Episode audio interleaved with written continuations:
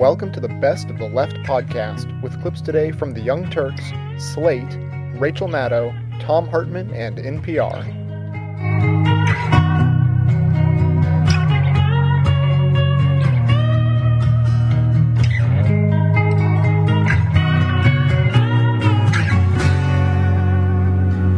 That's encouraging. That's the first poll anybody had seen like that. So all I'm saying, and I'm not saying that what I, I'm trying to remove reality from political talking points. As you said, Cenk, as you admit, it's a ter- it's been a terribly effective talking point, an extremely effective talking point. It's because it's 30 years old.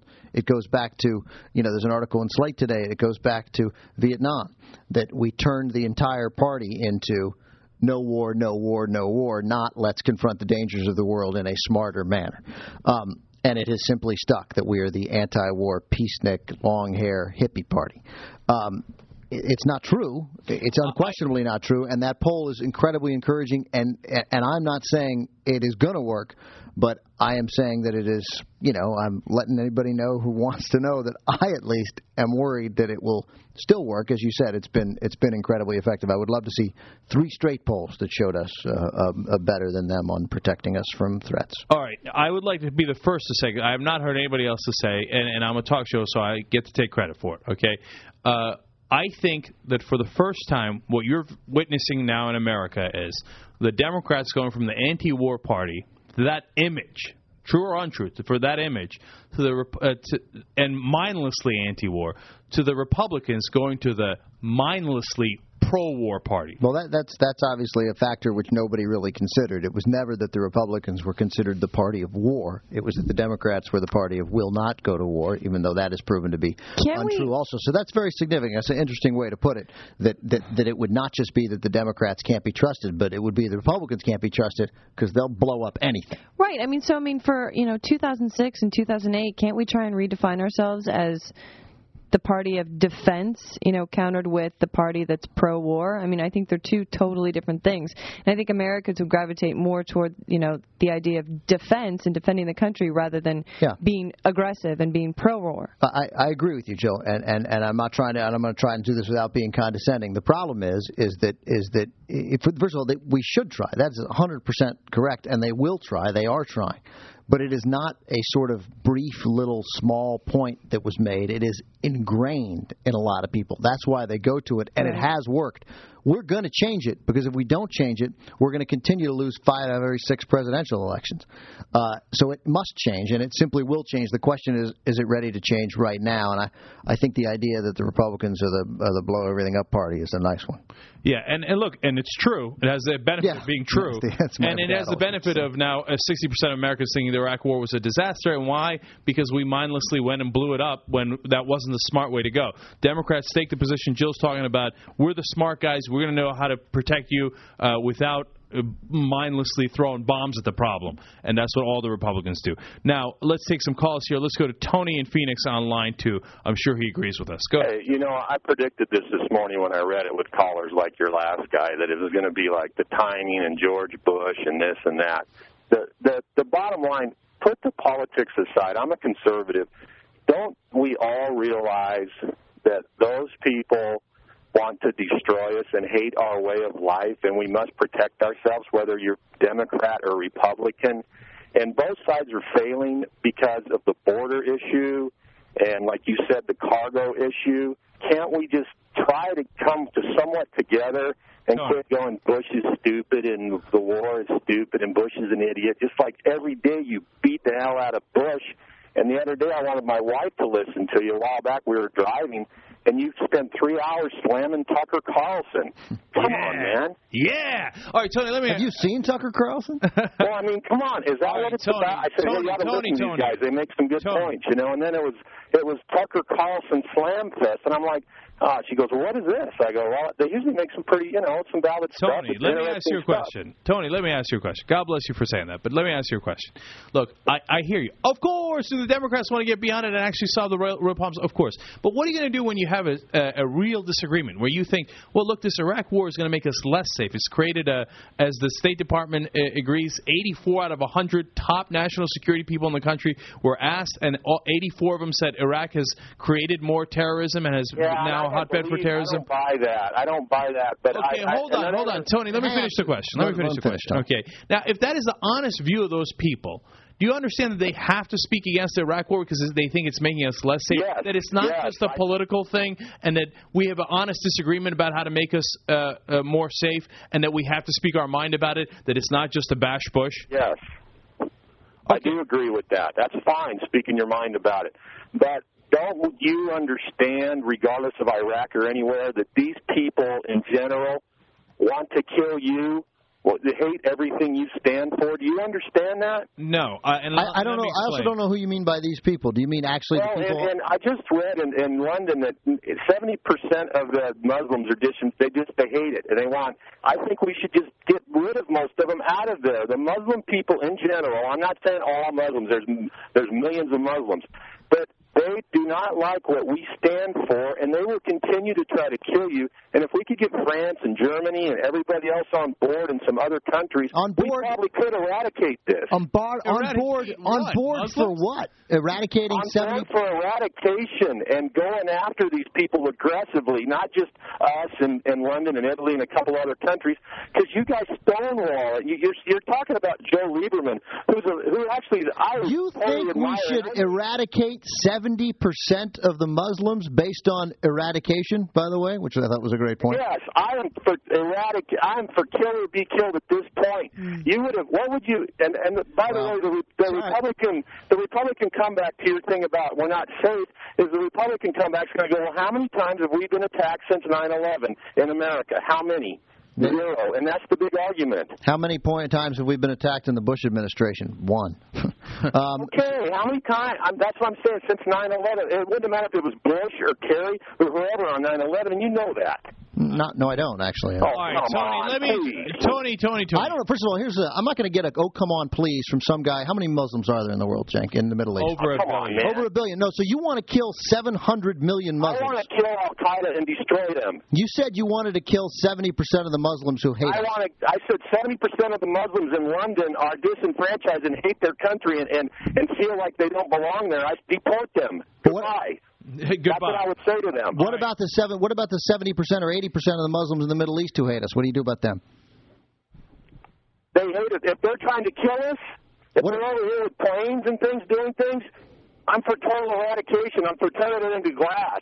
So, all right. And so- open up your hey, open up your phones to Muslims that hate America one hour and see what, who calls. Okay, all right, Tony. God bless. and then maybe you'll for it. agree with me. No, you're an idiot. Okay, You're really a da- you're a dangerous guy. Thank God you're not an officer. We'd all be in jeopardy of a nuclear holocaust at any moment. All right, we're done with Tony. Look, I was going to ask him a couple of rational questions, but when he got into the Eradication. uh, the Holocaust The of a, uh, of a billion Muslims across the world, there's no need to How do you turn them into glass? discussion. I don't quite understand that. Yeah. What does that mean? People always say that. I don't know what it means either.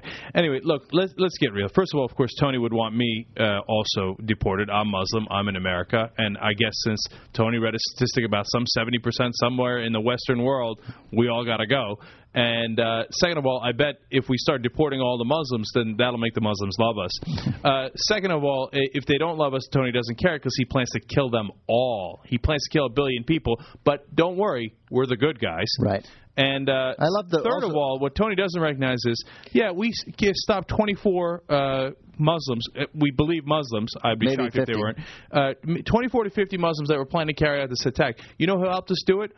Millions upon hundreds of millions of Muslims in Pakistan, through their government, helped us to do it. Now, Did you consider at all that if you under your glass theory, we turn them all into glass, that we wouldn't have had the Uh, we Pakistani wouldn't turn- government's help? The good ones we'll, what we'll have is a glass-making bomb that will only turn the dangerous ones into glass. And by the way, But if 24 we to turn them all into glass, we wouldn't really need the, the you know we wouldn't really need them for help. Uh, you know Twen- what? Wait, wait, hang on. 24 to 50 Muslims here, uh, again, are almost certainly Muslims. 24 to 50 uh, uh, uh, fundamentalist uh, nut jobs, which is my word of the day, apparently, nut job, um, uh, trying to kill us, uh, trying to kill Americans. And we stopped them, and that is nothing but good work by the British and the Pakistanis, and to whatever contri- contribution the Bush administration made, uh, credit to them as well, and credit for the last five years without a terrorist attack.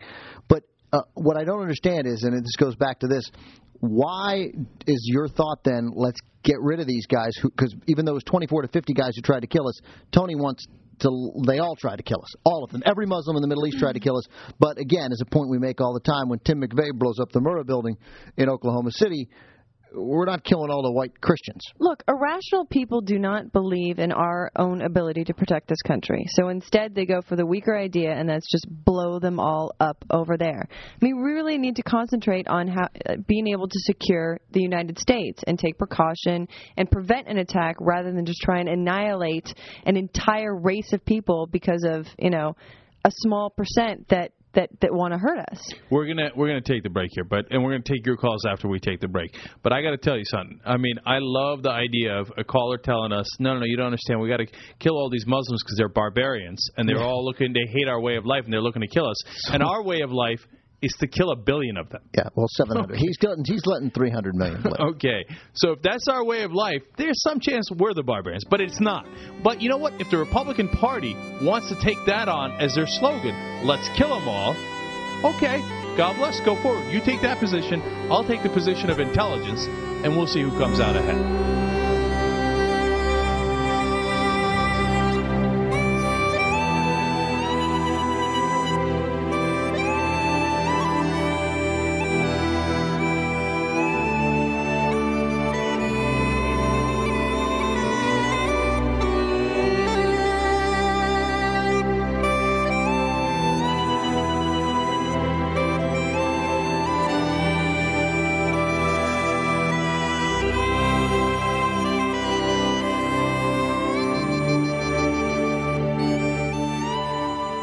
Of course, the world has been anything but quiet this August, and now comes what British and American authorities describe as a major plot to blow up transatlantic airline flights. Dozens are in custody, and travelers are having to jettison all liquids from their carry on baggage.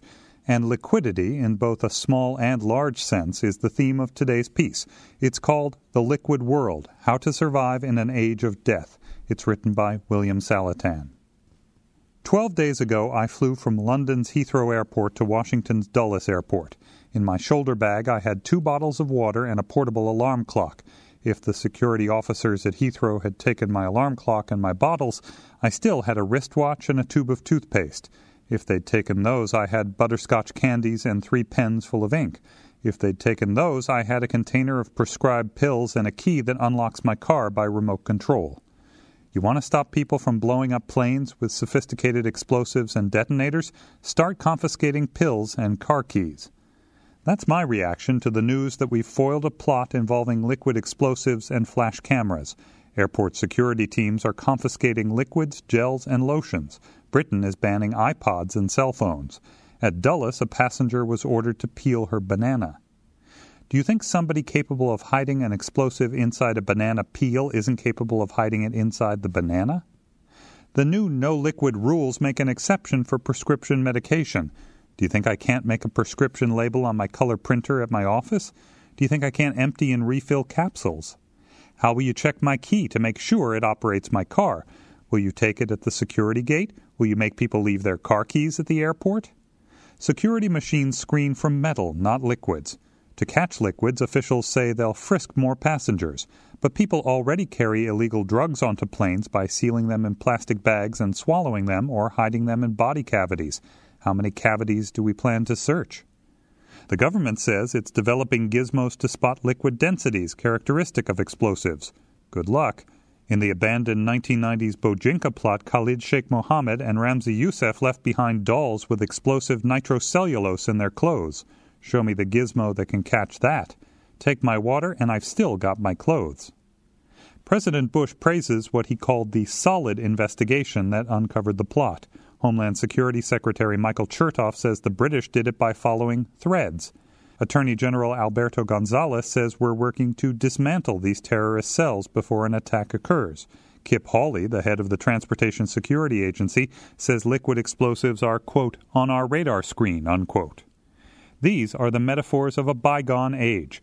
Nothing is solid for sure anymore, not even bombs. Between terrorist cells, there are often no threads. No dismantling is final. Radars lousy in water. We're living in a liquid world. All the solid lines, states, borders, battlefronts, are melting.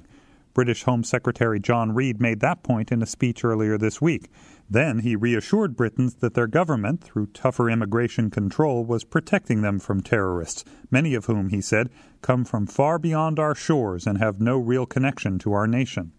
Nice try. According to reports, many of the alleged conspirators arrested in the new plot are British citizens. Sealing your borders won't protect you. So, what do we do? As Reid put it, quote, what happens when the threat to our nation, and hence to all of us as individuals, comes not from a fascist state, but from what might be called fascist individuals, individuals who are unconstrained by any of the international conventions, laws, agreements, or standards, and have therefore unconstrained intent?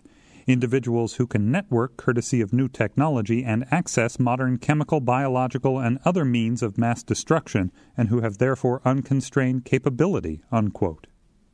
The answer is some of us die.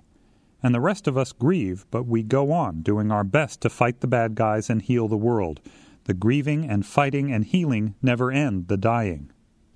We are probably in the most sustained period of severe threat since the end of World War II, Reid observed. Quote, While I am confident that the security services and police will deliver 100% effort and 100% dedication, they can never guarantee 100% success. Unquote. That's the bottom line. We die. In a liquid world, you can't seal off evil. All you can do is fight liquid with liquid. You have to absorb the tragedy, flowing around and through it. You need the strength of a river, not a rock. You need resilience. You can't be untouchable, but you can be undefeated.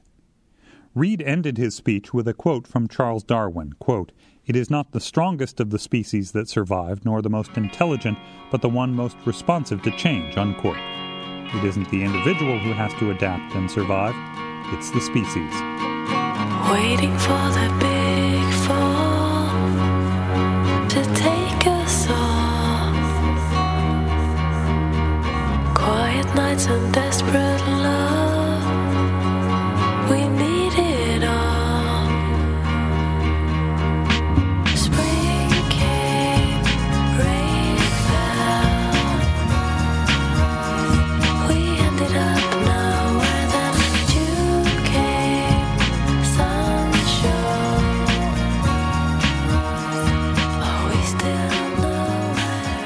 our next guest is named Stephen Flynn. Stephen Flynn is the author of America the Vulnerable How Our Government is Failing to Protect Us from Terrorism. He's a former advisor on Homeland Security for the U.S. Commission on National Security, which is often called the Hart Rudman Commission. That was essentially the commission that predicted 9 11. Uh, Stephen Flynn is also the Jeane J. Kirkpatrick Senior Fellow for National Security Studies at the uh, always suspicious Council on Foreign Relations here in New York City. Uh, Stephen Flynn joins us on the phone this morning. Thank you for joining us. Good good to be with you, Rachel. Um, Stephen, what was um, I-, I wanted to ask specifically about the technology of, of, of yesterday's terror plot. This idea to use uh, liquid explosives or gel-based explosives on commercial airlines, brought onto planes uh, in carry-on luggage. Is that kind of uh, approach to the technology of a terror attack? Did that surprise you at all, or is that the kind of thing we should have seen coming? Well, we saw it coming. It actually was the base for a foiled attack in 1994 uh, to take down airliners out across the Pacific Ocean. Mm-hmm. And so this is not, uh, I mean, one of the things I think we need to do is take a, a deep breath. Um, there, this is not the scale of 9/11 in terms of attack, because what we're talking about happened uniquely and very disastrously in 9/11 was commandeering an airline and turning it into a missile to target buildings uh, of some stat- stature with a lot of destruction.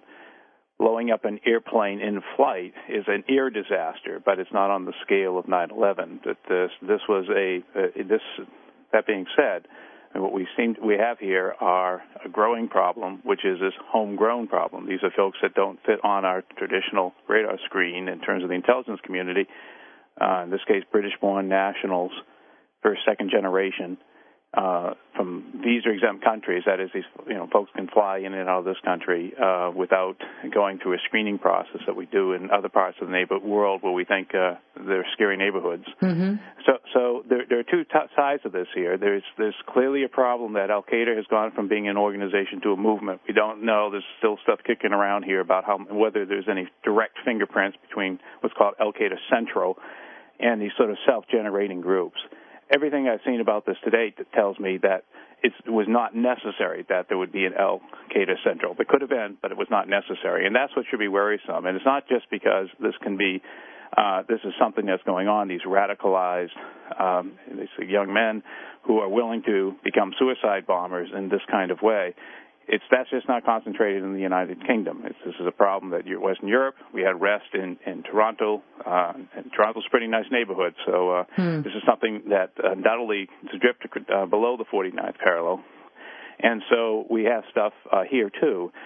Now, but again, the ability to put together a real 9/11 scale attack that takes down major critical infrastructure and, and so forth. These these uh, self-generated groups have a ways to go there, but this is a worrisome one because we've gone from four guys last year in London um, using suicide attacks on the on the British Underground to now what looks like a group of 24. That's who's been apprehended, and I'm sure there's uh, some additional uh, folks there.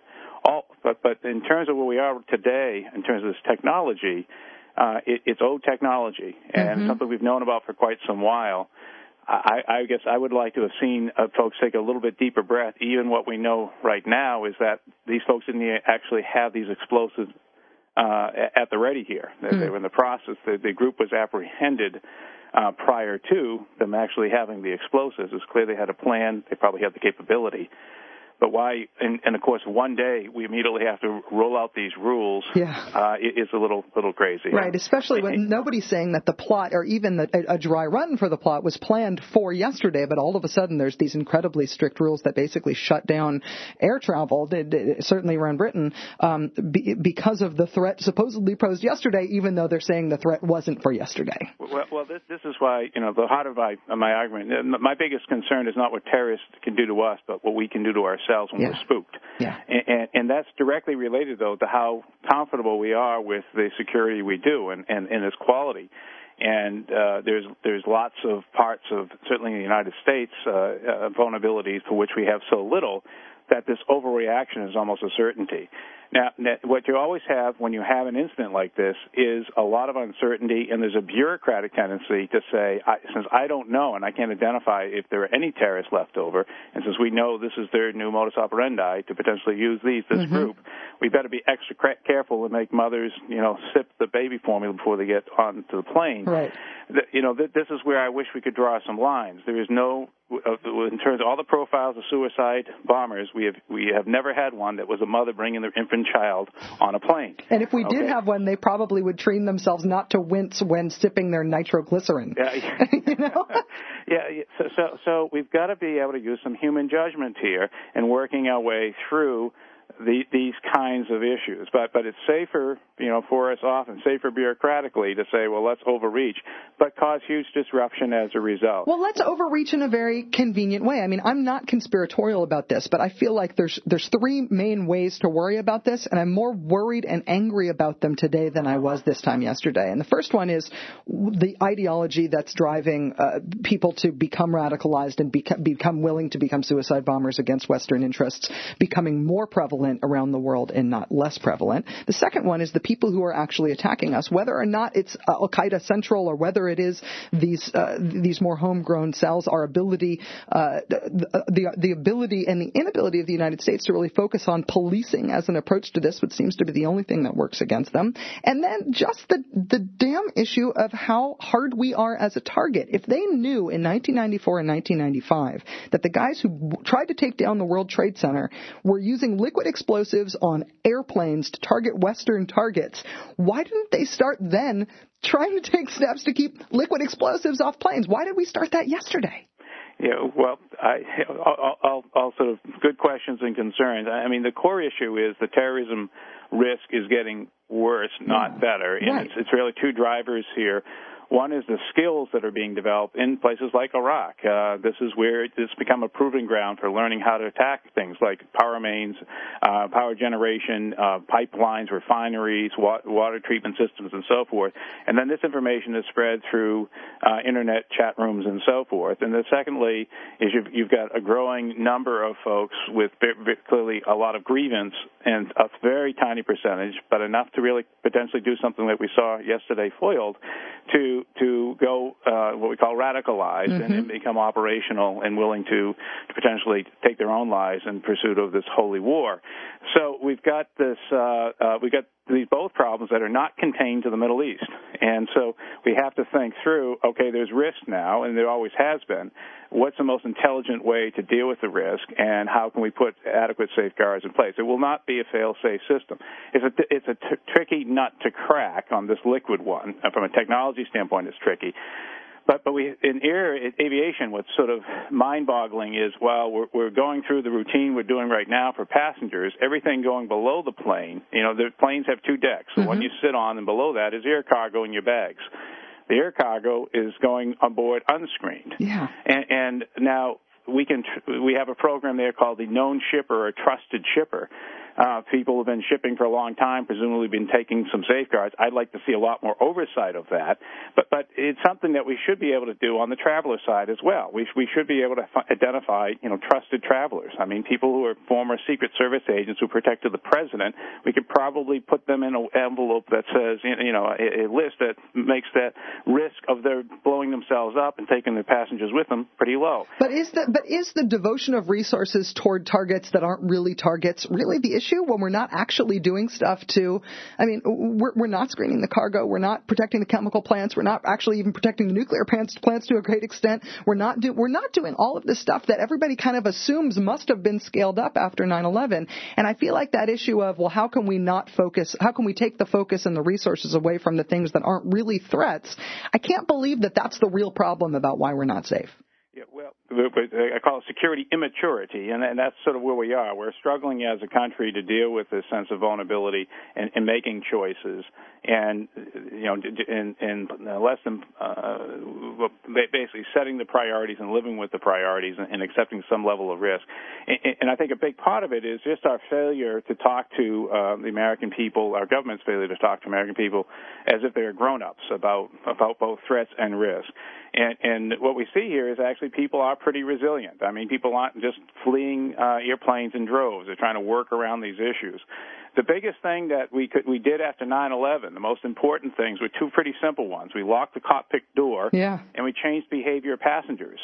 And, and that happened, of course, uh, even before that the last airplane came down. Once passengers knew knew that they were not going to be hijacked to go to a warm country with lousy food, but were going to be turned into a missile, that, that the passengers themselves uh, took matters into their own hand, and Washington obviously benefited from that. That's right. And What- that's what stopped the Richard Reid shoe bombing too. Was passenger action. That's the only thing that that's happened in the United States that makes me feel safer after 9/11 than uh, than, anything the government has done. and and so those are important things engagement there's other sort of very practical stuff that we we should be doing you know our our system is still very top uh, centric uh, that the FBI manages joint terrorism task force and so forth as a top down federal approach the person who's most likely to bump into a group like we saw uh, foiled in London yesterday is a PD guy or average police department guy just going in on a normal call what those folks are trained to know to know uh, spot a meth lab and uh, they're, they're trained to spot you know cocaine and so forth here but none of them are very few of them are trained to spot this kind of stuff. Uh, we need to since this is a problem that is making chemicals and using the bombs got to make sure your local law enforcement uh, is is trained on spotting this stuff because that's as in this case that's how you actually end up catching these folks. And in, in, in all other countries' experience with, with dealing with both homegrown and foreign terrorism threats, it's it's policing thing that ends up bringing these guys down. It's very rarely F-16s in unrelated countries.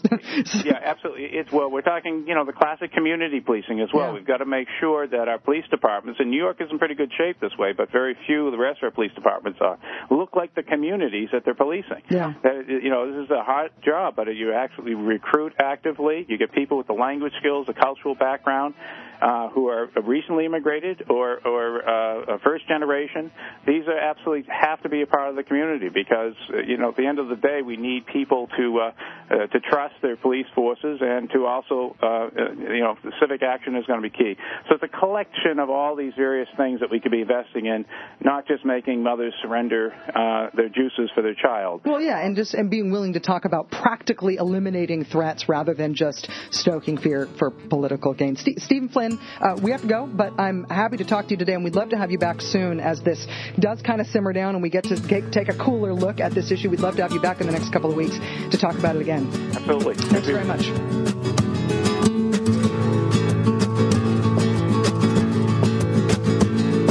Yo voy caminando a la montaña donde nací. Yo voy caminando a la montaña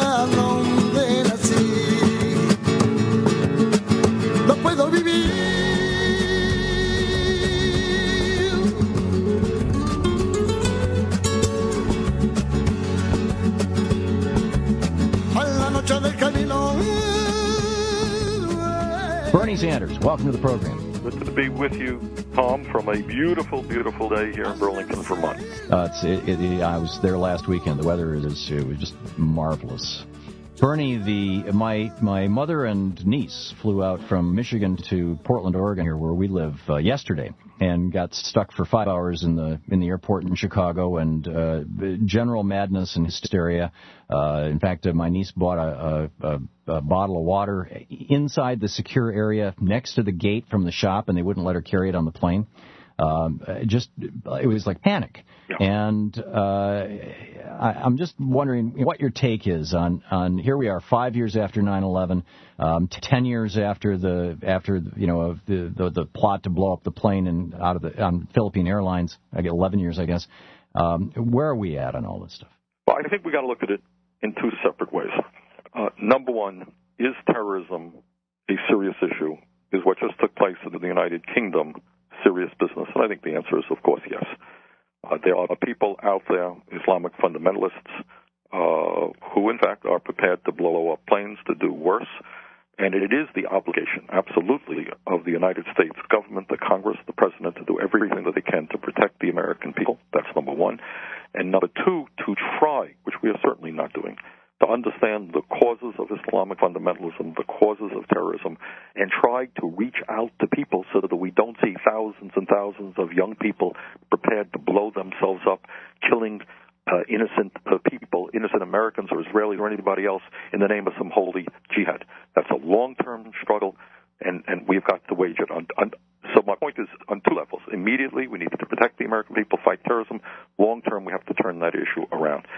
Uh, I think, in the midst of all that, that you have a Republican administration in Washington that will exploit uh, the terrorist issue and the legit, real terrorist threat for political advantage? Of course, that's not debatable. That's Karl Rove's point of view. That's what he says. Republicans are falling apart in terms of the economy. Middle class is sinking. Healthcare system is disintegrating.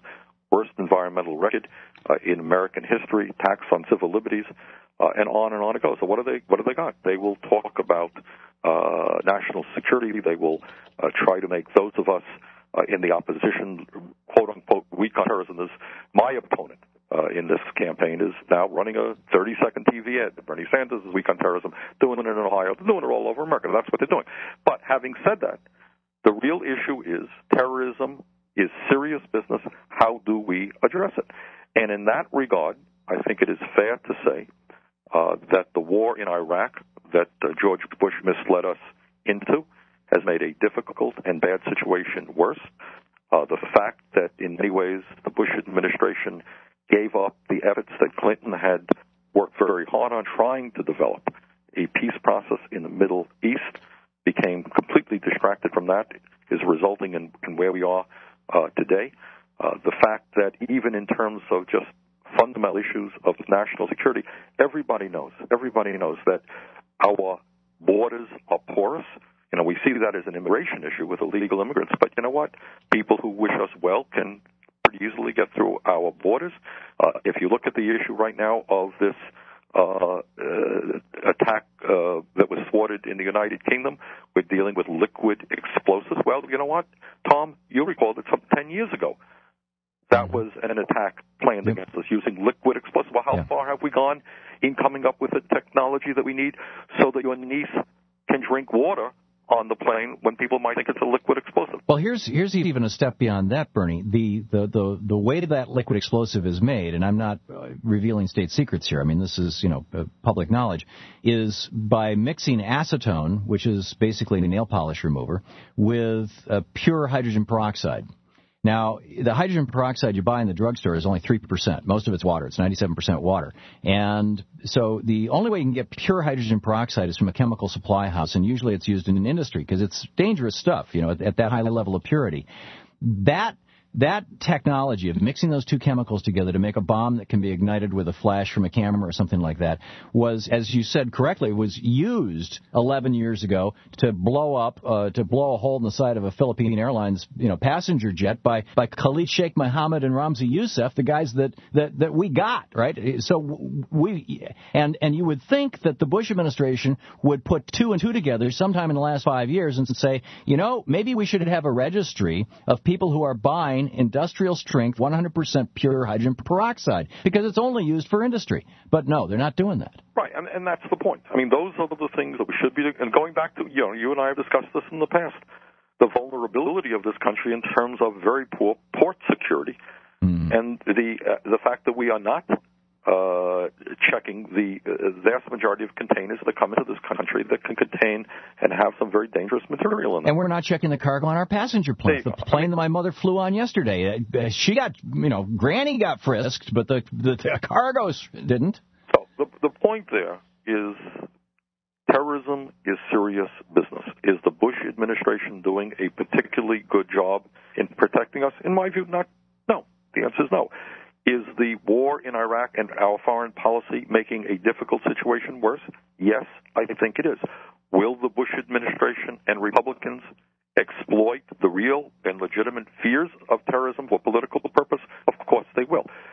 So what our job is is to make sure that we reassure the American people, those of us, in fact, who are fighting hard to protect the American people from terrorism, short term and long term, and expose the weaknesses of the Bush administration uh, in that area. Mm. And and and those weaknesses go beyond just the absolute incompetence and and lack of concern, uh, apparently, for for things like you know tracking uh, hydrogen peroxide or, or inspecting the cargo of stuff in planes, uh, all the way to, for example, uh, the United States virtually uh, ignoring uh, southern Lebanon when when that democracy, when Syria pulled out and Israel pulled out, and there was a power vacuum there, and the resolution 1665 from the UN said, you know, okay, world, step in, help out, and Bush, uh, ah, we're too busy, we don't do that stuff. And the fact that we have now given up the pursuit of Osama bin Laden. Yeah. I mean, here's a guy, you know, who killed 3,000 innocent Americans, and he's safe in some cave in Afghanistan. Uh, and on it goes. So, I mean, I, I think as a nation, what we have got to do is look at this very serious issue, short term, protecting the American people, dealing with the immediate crises that we face, long term, which is very difficult. I mean, admittedly, it's difficult, and that is how do you reach out to the people in the Muslim world, people who are living on a dollar a day, people who have no education? How do you say to them, you know what, the United States wants your kids to have an education, wants your kids to have health care. We are not your enemy. Osama bin Laden and people who want to see you blow yourself up, those are your enemies. Now, how do you do that? That's not so easy. But we have clearly are moving in exactly the wrong direction uh, in that whole effort.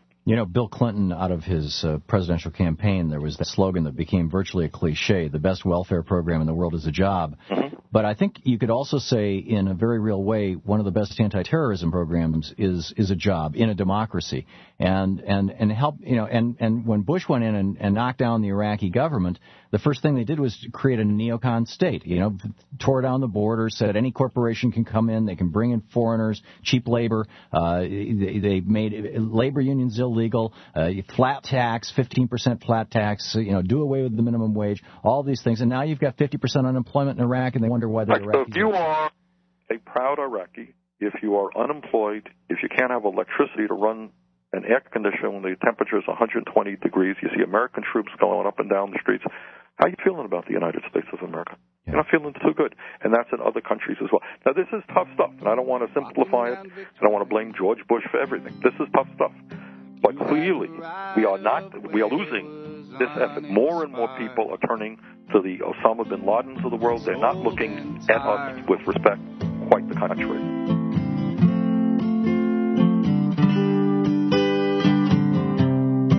All of the prices paid.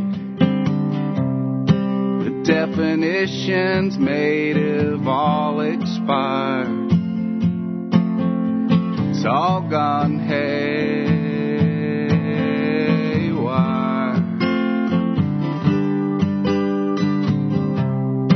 How can you really say this is the only way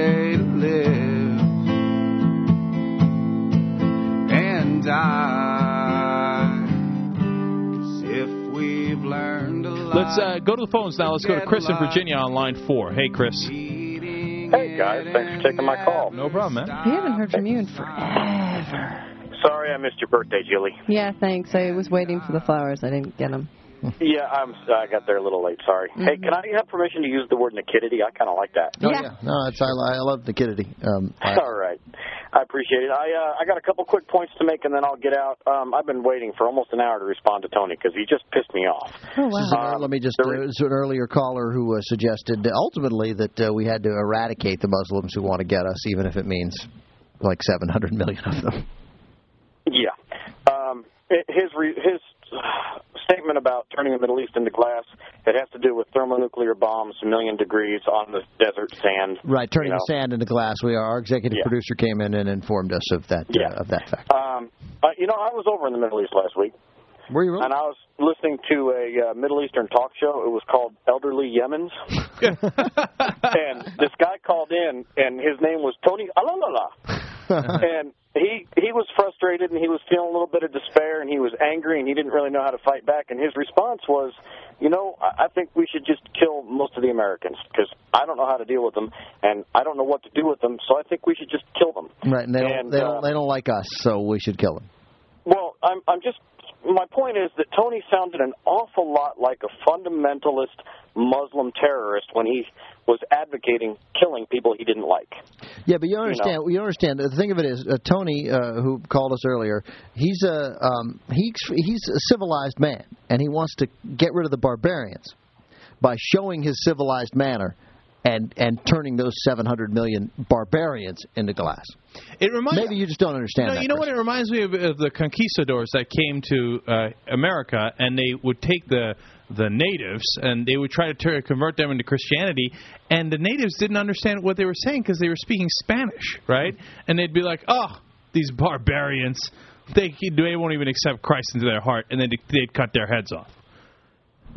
Well, that's one way to go. yeah, I mean, and never understanding the hypocrisy of that, never understanding the gar- gargantuan irony of their acts, and they would say, "Well, since they're not civilized, let's kill them all." Yeah, it's the it's it's not so much. That, you're right. There's great irony there. Mainly, what there is is profound ignorance mm-hmm. of not understanding it, an entire other way of life. If you guys remember, I started out as a Republican before I started listening to you, and Yes, and I we- lived we- with a certain. Hey, don't even start, Joey. Oh. I I started with a certain degree of ignorance myself, and before you guys got so serious and you know a little bit more angry than you were three years ago, you guys used to spend time explaining to callers why they were morons and try to get them to change their mind. And lately, I've noticed that you know you kind of call them names and hang up on them, and I don't know that's exactly the best way to turn them into Democrats, but you know if, if that works for you. His last point was you should open the phones to Muslim terrorists, I guess, and have them invite them to call in. And I would say, go ahead. Yeah, we have. Open a, your phones right now and see how many Muslim terrorists you get calling in. By the way, you know, first of all, uh, Chris, thank you. It's a good point. Uh, I I, I- I think uh, you're um, you're probably right um, regarding. the I don't ban. think we should give Chris any credit. You know, I think we should call him a name and hang up on him. No, I think Chris is absolutely right. We need to be sensitive to them like we were to him. We we invited him as a friend, and then we converted his ass. No, but we just, but the but the you know the, the if, I mean if we're just yelling at people and hanging so look some people have always gotten yelled at and had names hurled at them um, that's true and we did I thought we tried a little bit there with Tony maybe we lacked the patience No, no, no, no. Uh, let me explain something. And look, Chris, God bless you, man. We love you. You know that. Uh, go forward. All good points. All terrific points. Uh, listen, we I was we were going back and forth with T- Al Tony. I'll call him Al Tony from now on. And and and I was going to ask him more questions, like I said. But then he got to the point where he was talking about genocide and killing all the Muslims. And then there's no sense in a further uh, conversation because that doesn't make any sense. I doubt we're going to get people to go, oh yeah, maybe. I was in favor of killing all the Muslims before, but maybe those guys have a point. Maybe we shouldn't kill them all. You know, there's a point where you can have an intelligent conversation, a point where it's past the the time for that. Like him inside and outside. Blue his house with a blue little window and a blue Corvette, and everything is blue for him and himself and everybody around, cause he ain't got nobody to listen, to listen, to listen, to listen. I'm blue, da ba dee da ba die, da ba dee da ba die, da ba dee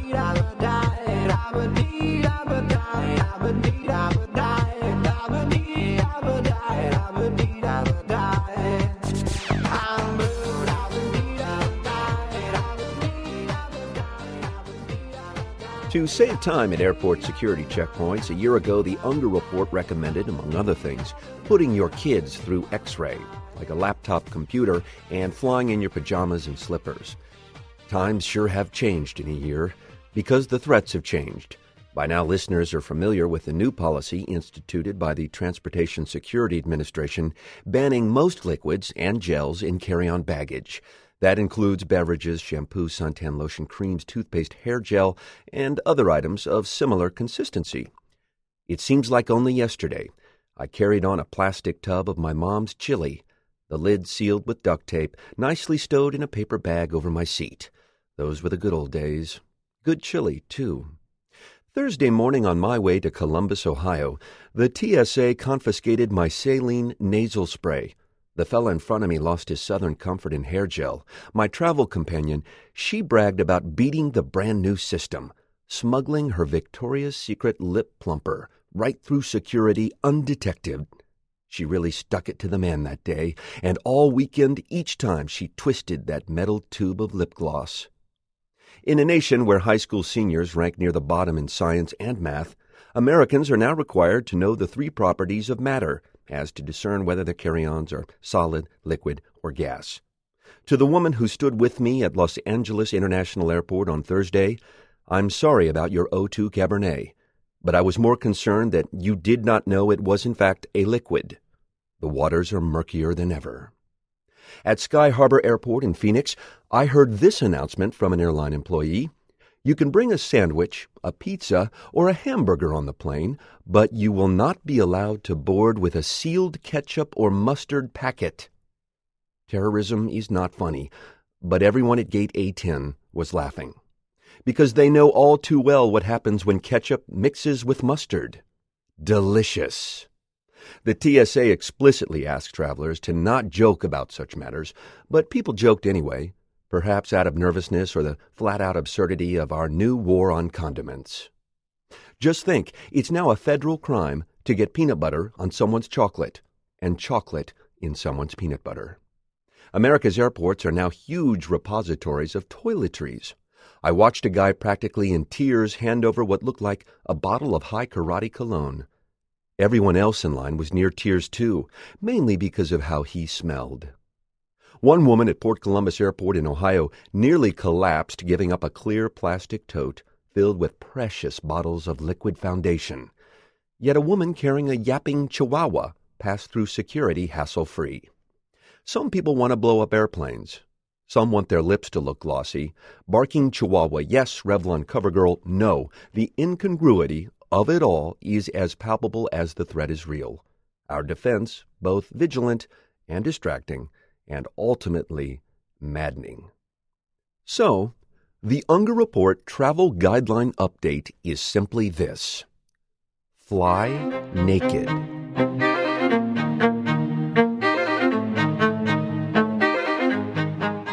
Thanks for listening, everybody.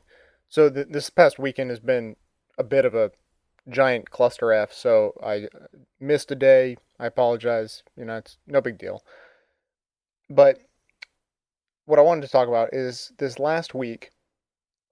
I well, I, I talked a little bit last week about how I I, I enjoy being introspective, and um, the same job that allows me to listen to all the shows that come together to, to form the best of the left is the same job that allows me to be very introspective at the same time. It's a very uh, isolationist type job, which I actually hate and I'm quitting soon.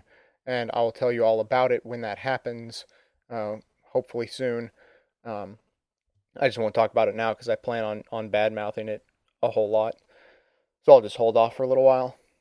But last week I was working and just an idea, a, a question struck me.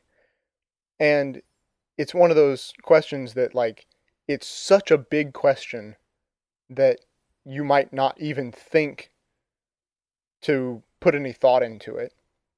But I did put thought into it because I had time to kill, so why not? And I I really, uh, I kind of blew myself away. I, I, I blew my mind uh, thinking about it. And so instead of just telling you what conclusions I came to and what thoughts I had, I'm just going to pose the question to you. And you can think about it yourself. I encourage you to not just pass it over as uh, as something that seems too big of a question for you to tackle. Uh, if you come to any interesting conclusions, you can feel free to write me uh, at hippiesympathizer at gmail.com. I, I may bring this up again later. I may read your emails. It may just give me ideas. I'm, it could create you know more of a conversation in the future. But the question that I posed to myself, and it was one of those things that just kind of struck me out of the blue. I don't know what made me think of it and I think it's appropriate now that we're all staring staring death right in the face every time we uh, get within 100 miles of an airport that um, so it, it made me think what do we live for? What do i live for? And i'll give you a hint. I don't believe in heaven or hell. So it's not a work for reward or you know avoid punishment sort of thing.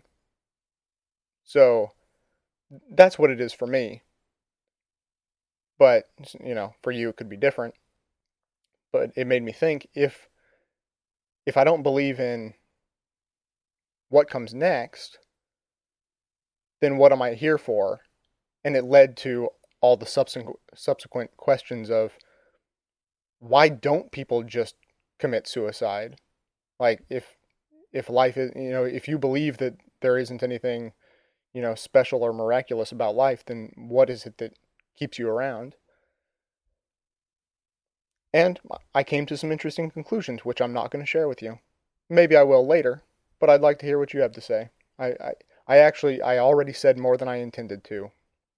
So if you're interested in contributing to that, you can uh, just send me an email, and and that's uh, how it'll work. I, I'm very interested to hear what people have to say on this topic because I, I was very interested to see what came out of my own head. So to find the easy way to contact me or to do anything else involved with the show, you can go to bestoftheleftpodcast.com or as I said, email direct at hippiesympathizer at gmail.com.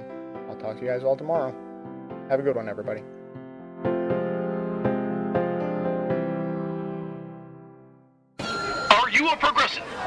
Has grown tired of the right-wing disinformation machine?